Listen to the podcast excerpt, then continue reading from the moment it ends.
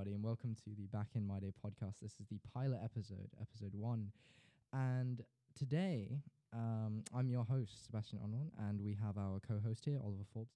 Hey guys. Okay, so that was uh, Oliver Forbes, and we have with us uh, a special guest uh, who, you know, has kindly agreed to let us uh, let him on to our amazing and slightly scuffed podcast. Uh, can you introduce yourself, please? Uh, good afternoon. It's Mr. Watson here. Yes. All right. So we've got Mr. Watson here. Um, yeah. So I guess we'll just jump right into the questions and the main body of this uh, episode. So the first thing that I want to ask you, and uh, you know, bulk of the student body, is um, can you give a short uh, summary of your life up up till now? You know, sort of your childhood, inspiration to become a teacher, and what sort of led you here in short summary. Okay, so um, I was born literally down the road from Ibstock. So I was born in Queen Mary's Hospital.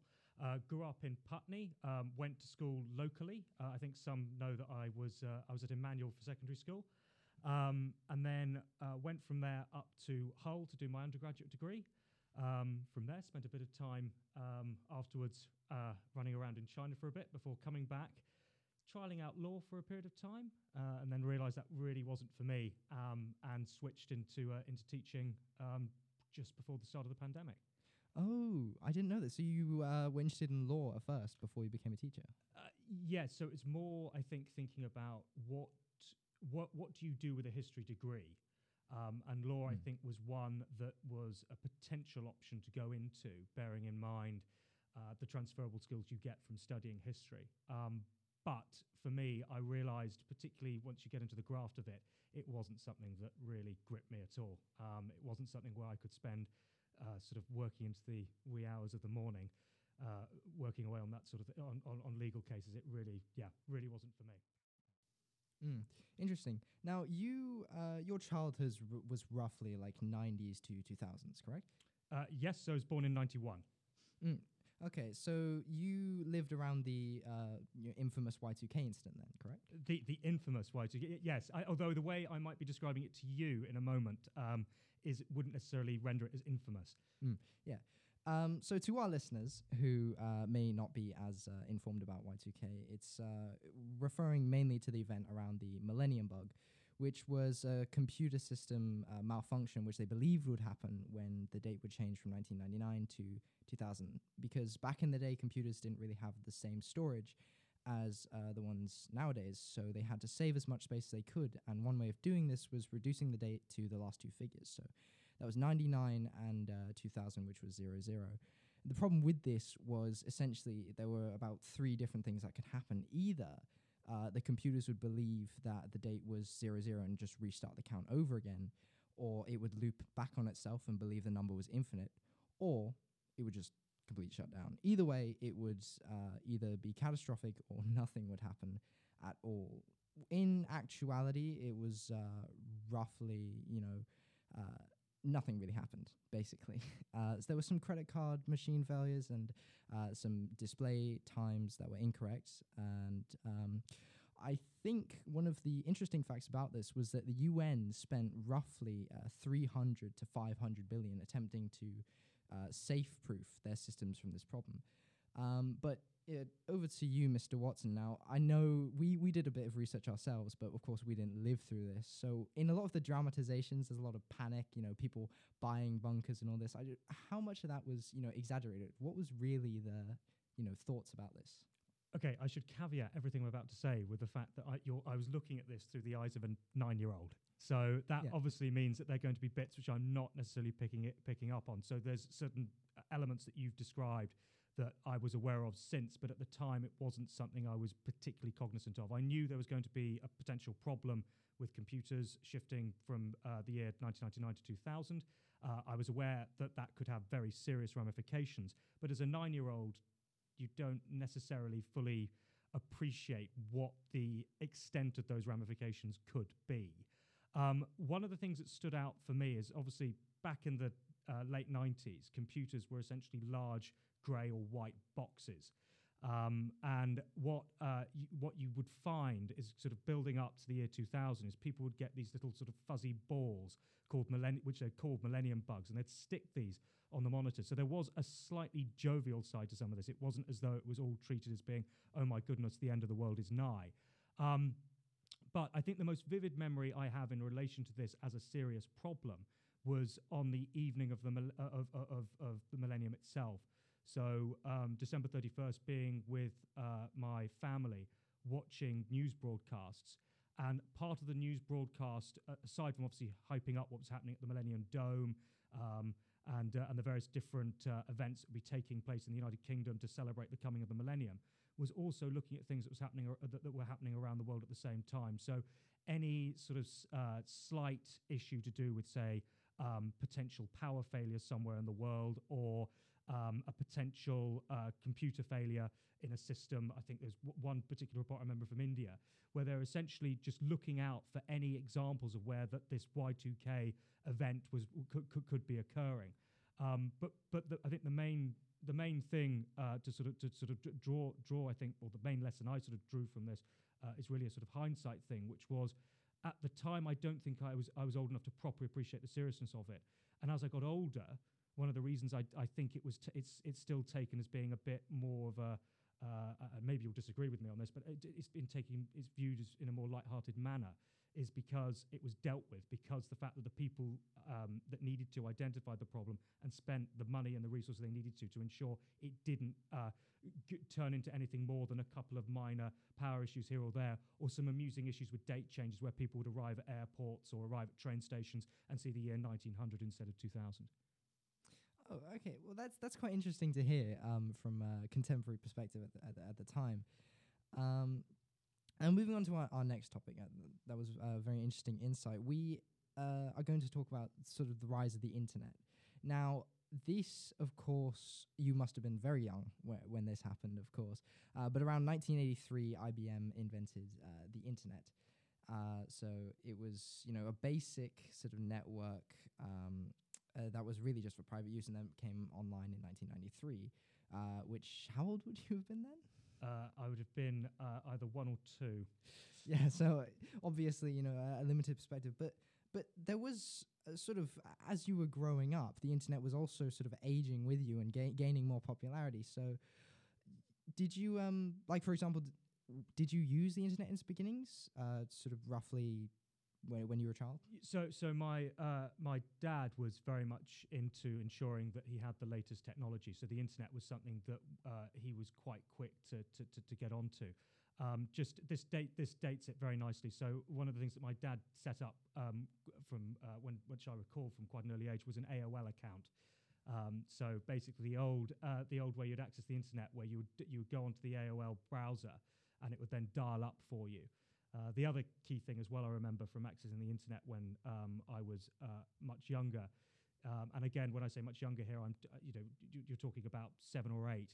You would have to tell parents that you wanted to go online because it would mean that no one would be able to make phone calls, or indeed uh, phone calls wouldn't be received at the house either, um, because it was all done through a, a dial-up connection.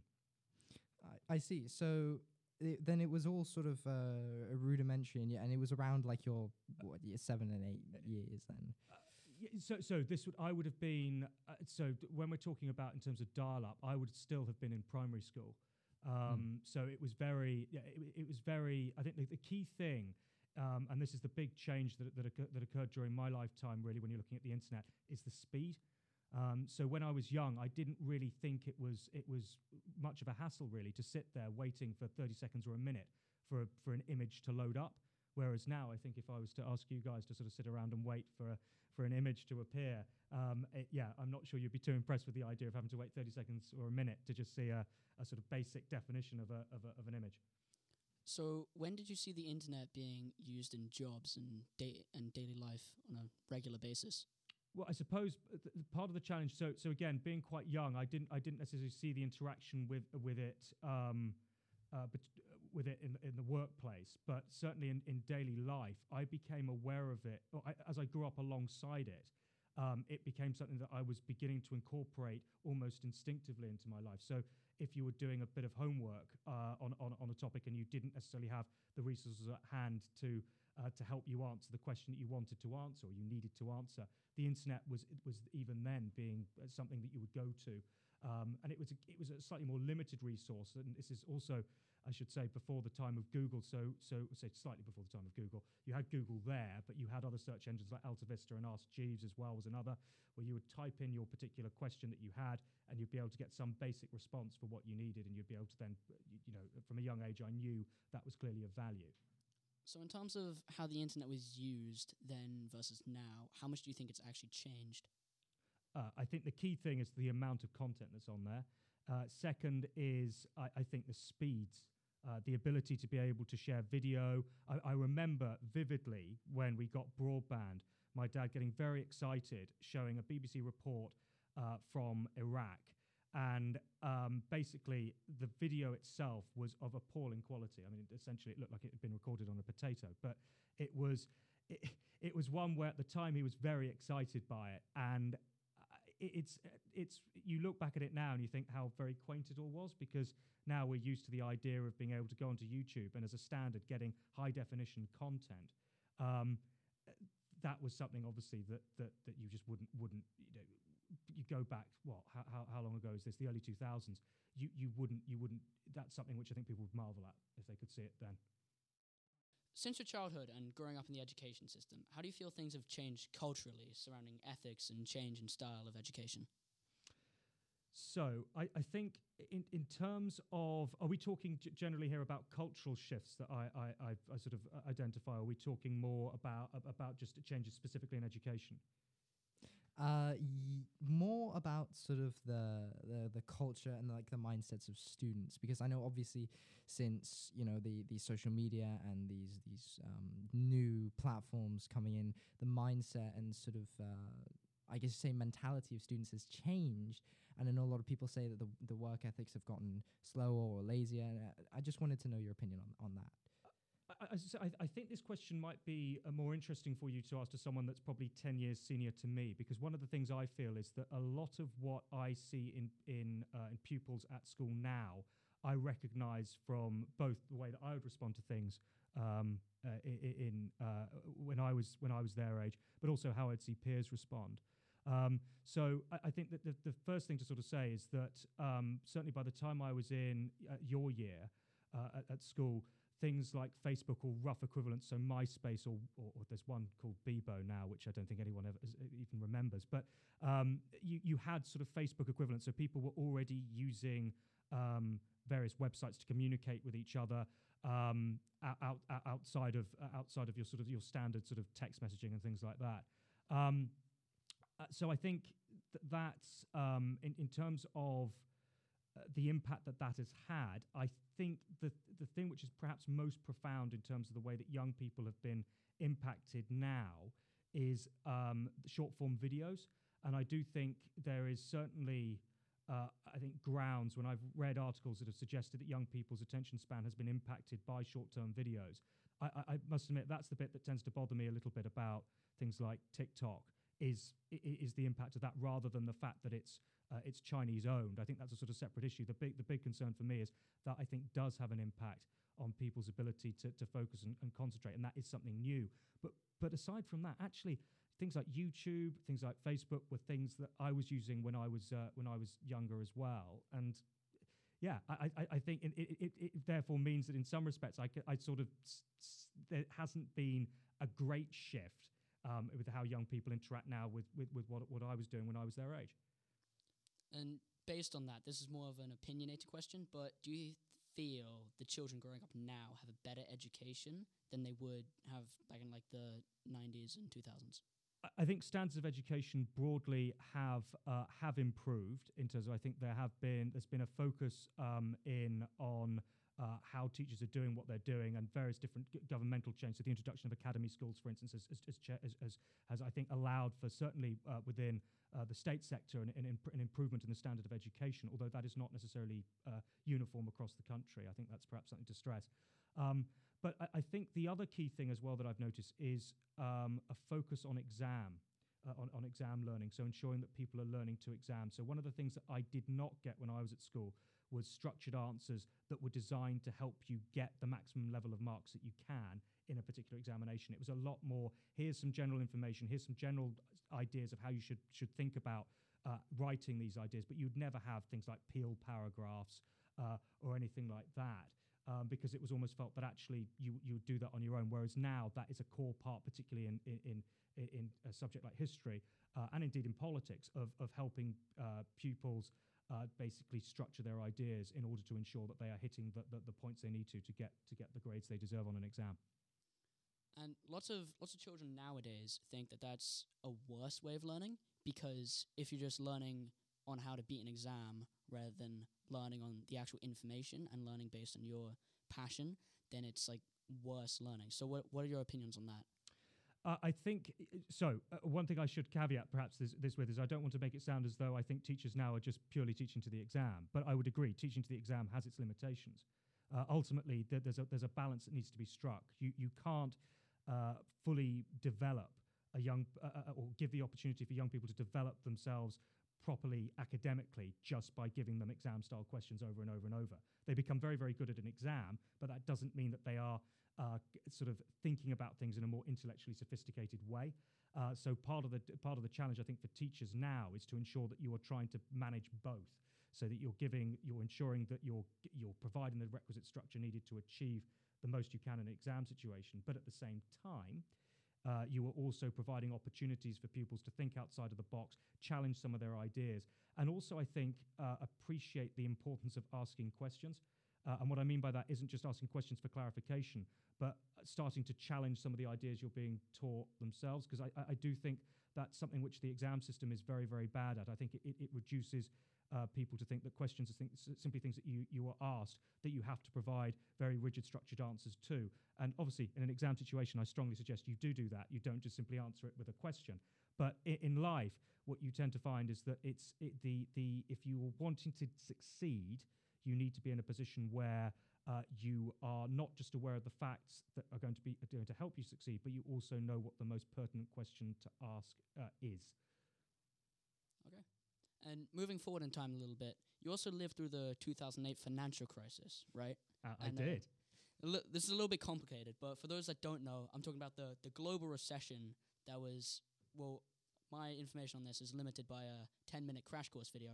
But from what I learned by it, uh, it was caused by bank loaners lowering their standards for who could take out loans to buy houses. And they started letting buyers who were less likely to pay off loans take out really big loans from banks.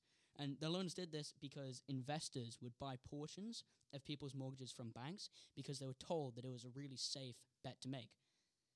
And uh, then, so the more people who had mortgages, the more investors could buy. But because the demand for houses was so high, more and more homeowners couldn't pay their mortgages because these houses became a lot more expensive and valuable. So this raised the supply of houses as everybody who, who couldn't pay their mortgages would have the house taken by the bank. So that put a lot of more houses on the market, right? And what happens to the value of something when the supply is overflowing but there's not enough demand? well, in this case, you have a financial crisis. Exactly. So lots of lots of banks and financial institu- and yeah, lots of banks and financial institutions started to declare bankruptcy because all these investors who bought portions of these mortgages started losing a lot of money, and like investors panicked, and trading markets froze, and stock market crashed. Y- so. Oh. Y- yeah, well, I was, I was going to say. So, what you're referring to there is uh, collateralized debt obligations. So, these were these these were these uh, financial uh, tools that were created by banks to essentially collateralize, so bring together uh, various different debt pools and sell them to investors. Um, so what they ended up doing was using rating agencies to basically beef up the, the these, these CDOs to make them look much better than they were. The underlying debt in these products was actually far worse than, than was advertised, and that meant that people were basically buying worthless junk for money, which meant that uh, yeah, there were a lot of people left out of pocket. So, how did the uh, how did the financial crisis affect you when it spread to a global scale back in the UK? I, I, think the first thing that, that, that I should say is I, so I was, so this happened when I was doing my A levels. So I was studying economics at the time, and um, part of the start of each lesson would be spent looking through the latest events as to what was happening. Um, I think there was a huge amount of concern over over what was going to happen to banks. Um, uh, and I certainly remember uh, coming home um, one evening to discover that um, my uh, mum had had an investment uh, that was attached to something in Iceland. I can't remember the ins and outs of exactly what it was, but as Iceland was one of the, one of the first countries to be seriously hit by the crisis, uh, essentially, unless you got your money out, uh, it was gone.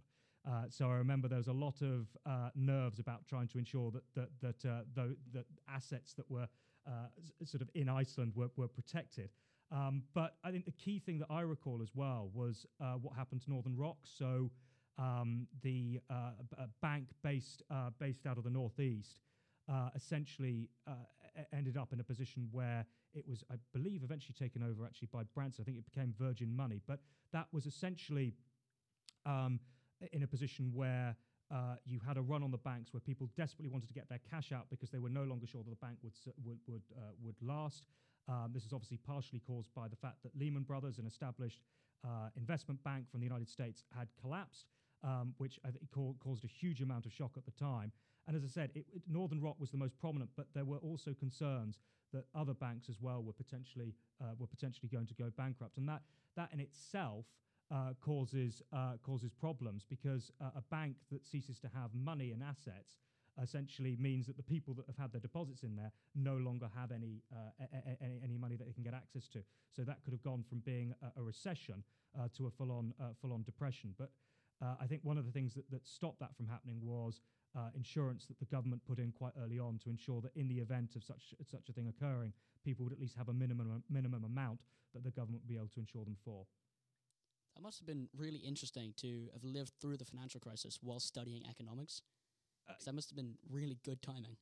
Yes, but at the same time, I think there's a, there was a lot going on um, that, uh, that that actually you almost felt uh, slightly overwhelmed by it. I think would be the would be the best way of putting it. You, you, there was a huge amount that you know at the time, for instance, talking about things like collateralized debt obligations. I didn't properly understand that, and and people weren't necessarily aware really of what was driving it. You knew it was something to do with mortgages in the United States, but it wasn't. I think until uh, afterwards where people were able to start piecing everything together. Um, and the other thing as well, I think that, that came out of this was was a, deg- a, a huge amount of anger towards institutions um, some some of it was directed towards the government, but some of it was also a lot of it was directed towards uh, the the big banks, which ultimately ended up in a position where the government had to bail those that survived out. Um, but that in itself, I think, led to a lot of resentment um, amongst the wider public, who felt that people that had essentially brought this crisis about were then in positions where actually th- th- their material worth hadn't been s- significantly damaged in a way that uh, people who had, say, uh, bought investments in the wrong stock, or indeed been, been in the wrong wrong job at the wrong at the wrong moment, found themselves in, in, in a much more precarious position. And personally, how did this affect you in everyday life? So, how was everyday spending? Uh, well, be- bearing in mind at this stage, I didn't have I didn't have an income. I don't think I, I ever view, uh, ever thought of it like that. But I was, I think, aware of the impact this could potentially have on me um, after I'd left school and potentially the impact it could have had uh, post university. Because the, the big question in 2008 was really, well, how long is this going to be going on for? Um, uh, and, and, in some respects, um, whilst the government response uh, helped ensure that we didn't enter a depression, um, ultimately, what has happened, um, uh, arguably as a consequence of the response, is, is, is, is reverberating down to, to, to not just my generation, but unfortunately, I think also to yours. So when you're looking at things like asset prices, one of the things that the government did in order to ensure that the markets kept going was, was introduce quantitative easing, which is essentially the targeted uh, purchase of, of, of, particular assets. And that therefore inflates the value of certain assets. Uh, and I think there is, and again, I don't obviously have the statistics to hand in front of me, but there is perhaps um, uh, to, due course to believe that the, the, the reason you have seen the stock market behaving in ways that perhaps is counterintuitive when you're looking at the, the, the, the general market performance uh, is down to, is down to mechanisms like quantitative easing, and certainly within property, I think there is uh, th- th- there are there are those that will argue that property prices have gone up, partially because um, the, one of the ways of trying to ensure that a crash didn't happen was to shore up asset prices. And that has meant that it's become harder for younger people to get on the property ladder because uh, of, of, the differenti- difference between uh, what one earns uh, and what one needs to be able to afford uh, to be able to afford a property, particularly, I should stress, in, in this in this part of London. This is a little bit of a guessing game now, but how long do you think it took the world to recover from the 2008 financial crisis?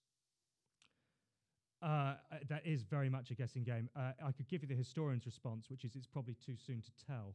Um, I, I, I, think uh, the, the, the, challenge that you've got is, is, as I said, the government's immediate concern. And this, when I say the government, I don't specifically mean here the UK. This was uh, uh, the, there were the various governments across the world that took particular courses of action that helped uh, to stave off uh, a, a, serious global depression.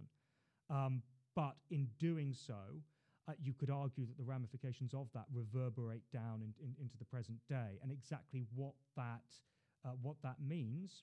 It, it's it's hard, it, it, it is, I'm afraid, a bit more of a challenge to, to, to know. You could very well find yourself, uh, or we could very well find ourselves in a position where there is a financial uh, crisis of some kind, uh, or indeed a, an economic crisis of some kind in the next five to ten years, and the source of that is traced back to 2008 um, that that is a that is a possibility. But that unfortunately is, is the way the market uh, in, in, part functions. There's a murkiness to it that means. Um, actions that are taken which are designed to, to have a, a, beneficial impact at the time can in the longer term reverberate and have and have more negative consequences in the longer term. It was actually uh, 2016 where the housing prices returned to pre crash levels. Uh, uh, yes, but you're looking at one particular you're looking at one particular element in, in, in of the economy there. I think, uh, broadly speaking, uh, you could say that intervention in the market in the way that the government, uh, I say the, the I keep saying the government, uh, the way that various different governments around the wor- world opted to do, I think does have w- will have could have had impacts which we're not yet fully cognizant of. Okay. So now for touching back on what you said earlier in the first section. So you said you lived in China for a couple of years, right? Can you give us um, more context around that? So, like, why did you move to China? How long were you there? Where exactly were you there? So, like, what city? And how does this differ from Southwest London?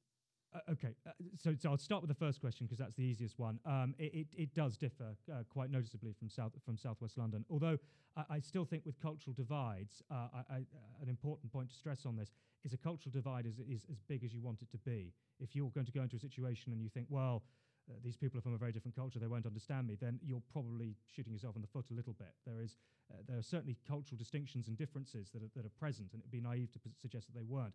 But how much of a divide you want that to be, um, yeah, that, that's that's I think that's that's up to, that's up to you. Individuals are individuals, and, and you do find that they are very uh, certainly my experience in China was people are very very open and and, and want to help. Uh, so in terms of uh, in terms of why I went out there, um, am afraid it's a slightly sort of nerdy reason, really, uh, which is that I found China interesting. I, I, I sort of wanted to know a little bit more about its culture. I also wanted to know why uh, what it was that had made China so important. So obviously, China through my lifetime had been the economic miracle, and I wanted to perhaps understand a little bit more about what that looked like on the ground. Uh, so there's, as I said, cultural interest, economic interest, as well as uh, as obviously being me, and historical interest was the sort of the pull factor, as well as as I suppose the fact that once I left university, I wasn't entirely sure what it was that I wanted to do job wise. Um, so yeah, in terms of where, where I went off to, I went to initially to go and teach English um, in a school in uh, in in a place called Wuzhong, which is uh, in uh, the Ningxia region of China, which is over sort of central China, um, towards central China. And then uh, I spent about a year and a half uh, after that living in uh, in Beijing. And uh, had you studied uh, China and Chinese history, the, the economics before you head there, the, the culture, as you said? Um, I had studied um, elements of Chinese history, so I certainly had spent time studying um, modern Chinese history, so looking at the rise of uh, the Communist Party, um, but I, in terms of my general understanding, I found that was much better honed once I was there. So a lot of the focus when I moved to China was very much sort of uh, speaking with people about, well, I suppose th- their, their views on China, their views the, on, on the wider world, um, but also I suppose trying to get to, to better understand China on its own terms. So understand exactly what it was, how it was that China presented itself to the wider world, um, or wants to present itself to the wider world, and how it was presenting itself to to its own population. So, do you think you achieved the goals that you set out to China to achieve? Uh, uh, n- not necessarily, no. I think what I started was something which is not possible to complete. If you're wanting to, to sort of understand uh, a, a, culture and a country that is as complex as China is, that's a lifelong, uh, that's, a, that's a lifelong pursuit.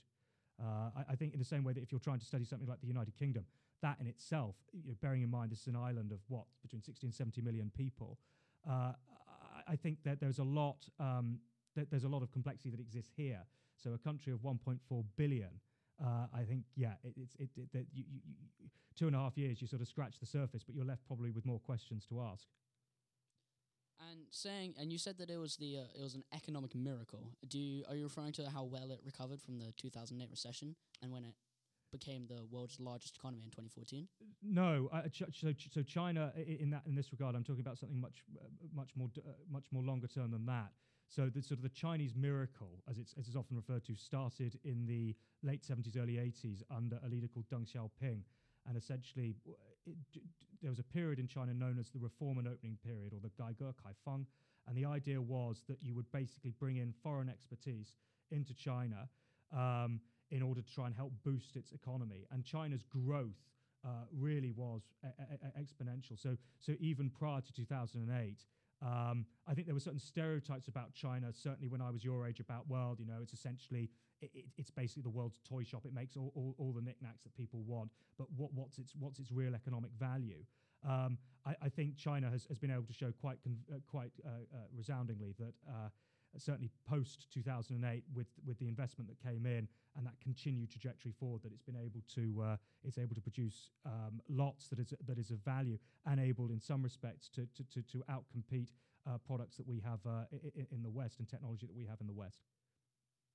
Okay, so what could you see in your everyday life that showed this kind of economic miracle? I, I, think it's more how China changed over time. So I might probably st- step back a little bit here. So I, my first experience of going to China was in 2010.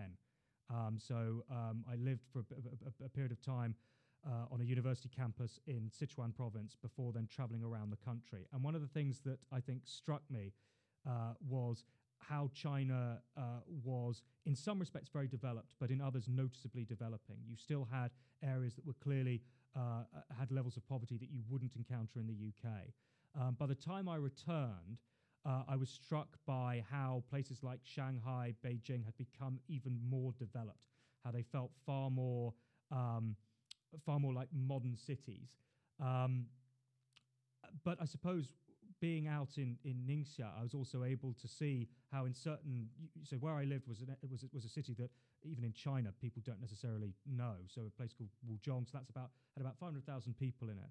Uh, but you travel by bus to a nearby city, so a place called Zhongwei, which was you know a, a three-hour bus ride. You would go through uh, settlements that looked like they hadn't really changed much since the 50s and 60s. Uh, so I think the, in terms of the economic change that you notice, it's more I think in, in the urban sphere where you see you, you, you do see the, the the sort of construction of skyscrapers, modern apartment buildings going up.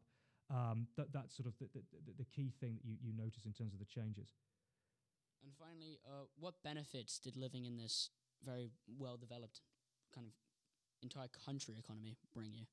Yeah, so so th- this sort of the country that was rapidly developing. The other thing as well, actually, I should perhaps add, one of the things which struck me when I was living in China was how um, cashless things were, were going by the time I left there. So things like WeChat Pay um, and uh, and uh, I, I, I, can't remember what they call it, Alipay.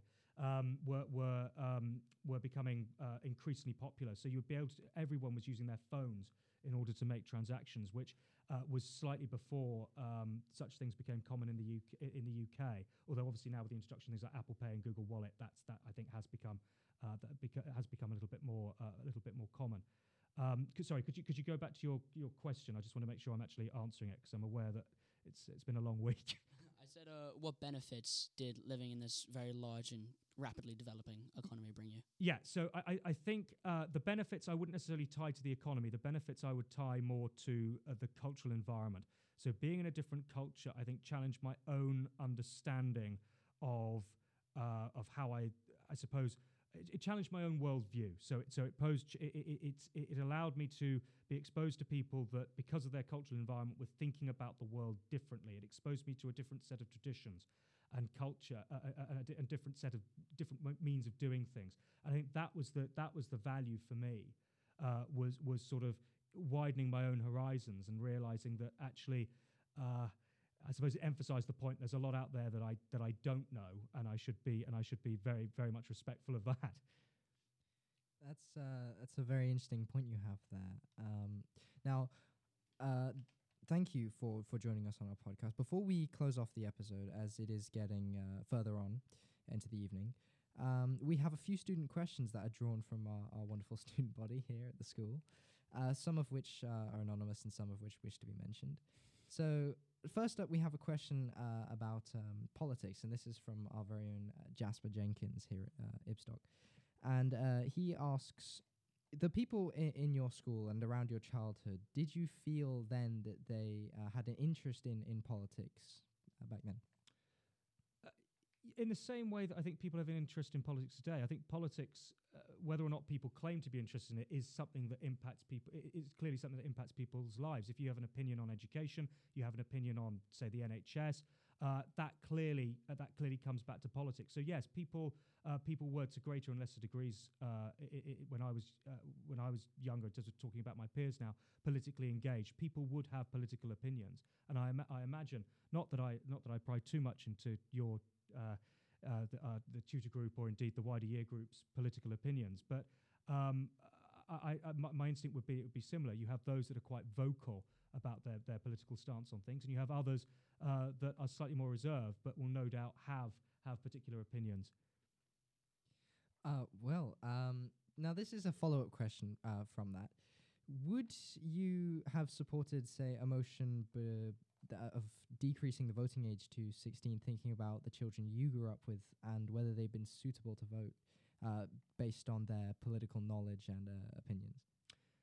Yes. Okay. As as this could bring me treacherously close to providing a, a- potential uh, insight into my own political opinions, I think I'll answer this. There are two ways I think of perhaps looking at this.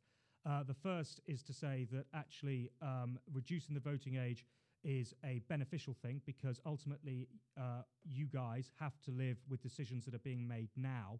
So why not have that opportunity to be able to uh, to be able to actually go ahead and um, and, and, and, get involved in that political process. There are, in fact, some political thinkers that I uh, very much respect uh, who have advocated that p- perhaps political voting ages should be reduced even further than 16. Perhaps you should be reducing it to people when they when they come of an age where they can uh, where they can write effectively. So uh, there's a, a particular uh, individual called David Runciman who advocates six-year-olds should have the right have the right to vote, which I accept. Looking at all your faces, uh, much like me when you saw that argument, uh, you thought was somewhat extreme. But actually, when you consider that the points that he's putting forward and the fact that it's i- i- i- if we're talking about voting as a as a right uh, and as a responsibility, perhaps this is something that people at a young age should be getting involved in. That being said, I think a, a- a sort of ca- a counterpoint to this is I look back at some of my own political opinions when I was 16, 17, 18, uh, and indeed when I was in my early 20s.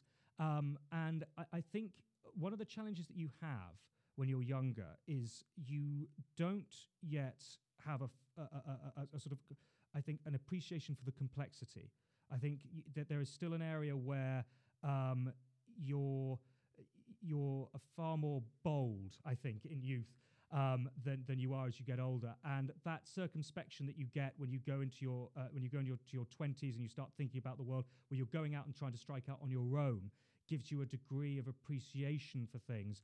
Uh, and perhaps gives you a much more sophisticated, or should, I should say, uh, provide you with a more sophisticated political view uh, that means that your that your voting decision, again in theory, uh, should should should perhaps be be be be, be, be better better reasoned.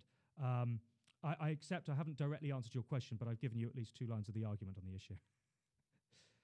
That's uh, no, that, no, that's uh, that's a good answer. Um, uh, very sufficient, and um, of course, you know, a part of that uh, would be the fact that you know younger people don't really have uh, the the part of the brain that develops, you know, thinking about the consequences of things. So I suppose those long term decisions would be quite difficult. Yeah, I, I think it's also I think it's also wider commitments. Because the thing is, i i and this is this is the bit that I I, I think I've I've found, particularly since I got into education, speaking with young people, there are many many times where people will say things, and I will not name names because I would hate to embarrass anyone.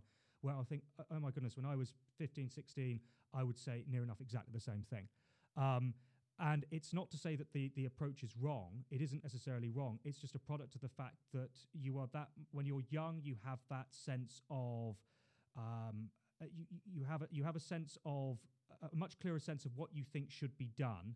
Uh, you don't necessarily have the uh, the, the, the, the battering down that, uh, of uh, that, that you get from uh, from wider life experience, where you, you, you go through and uh, and experience things that haven't quite gone according to plan, or or you're exposed to ideas that you hadn't perhaps thought of before. And I think that's part of it as, as well as much as it is down to, down to down to brain development and also responsibility. So the fact is, is, is as when you get into your twenties, uh, you you will have independence. You will have to go off and, uh, and find a place to rent on your own. You will have to start managing your relationships on your own. Uh, yes, per- you will you you know you you sh- you will likely still continue to have f- f- family support and support from friends, but when you're out when you're out on your own more regularly, it does it does make a difference to how you think and view things. Very, uh, very good answer uh, from Mr. Watson there. Now, this one is a slightly less serious question that we have from our very own Matthew Thorburn. He wants to know, uh, Mr. Watson, do you play any video games? Uh, d- not regularly, I'm afraid, anymore. The last two, so the sort of the, the two uh, that I got into last were um, FIFA. I still enjoy in terms of it's a nice way of relaxing, particularly after watching Fulham lose, which unfortunately can be a uh, well, it, it, it's it's unfortunately not as rare as I'd like it to be. Uh, it can sometimes be quite good to just come back and uh, t- turn on FIFA and have that sort of side imaginings of, of Fulham actually uh, punching far above where that where they are probably capable of. Um, the other, which I got very much into, was um, Breath of the Wild, so The Legend of Zelda, which I know is is a bit controversial. I've mentioned this to certain people at, at school, and they seem to view me as though I'm slightly mad. But uh, that was certainly a game that uh, I, I very much got sort of lost myself in, and, and and found myself, I think, regressing to how I was when I was a teenager, where I could spend hours fixed on a, fixed on a game console.